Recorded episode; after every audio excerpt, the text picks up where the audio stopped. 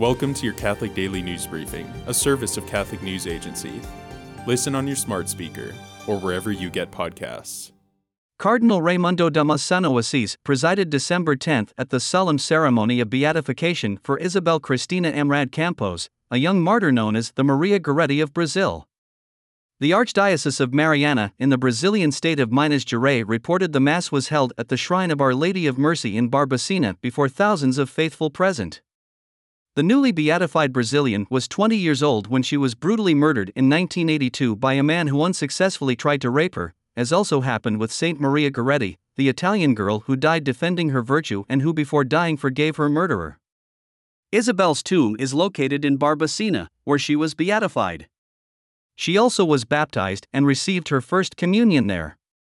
The church is now a place of pilgrimage for many faithful in Brazil, who pray before her remains asking for her intercession.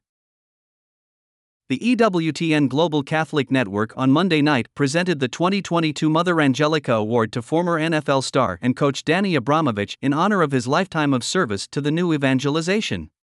While the world remembers the former New Orleans Saints wide receiver as a football legend, the award was given to him for his work evangelizing young men aged 25 to 40.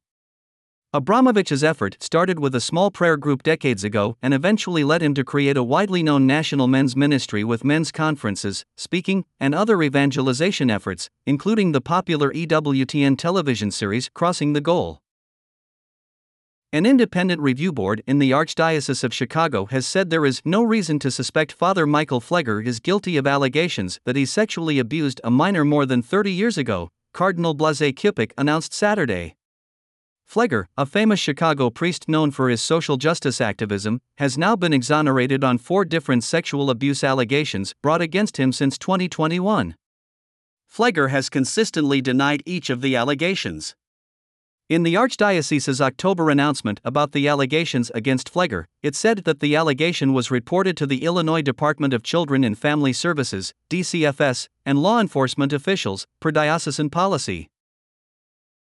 Today, the church celebrates Saint Lucy, a 3rd century consecrated virgin who was brutally tortured and martyred by the local governor. Owing to a miracle related to her eyes, she is the patroness of the blind, eye trouble, and other eye ailments. Thanks for joining us. For more, visit CatholicNewsAgency.com.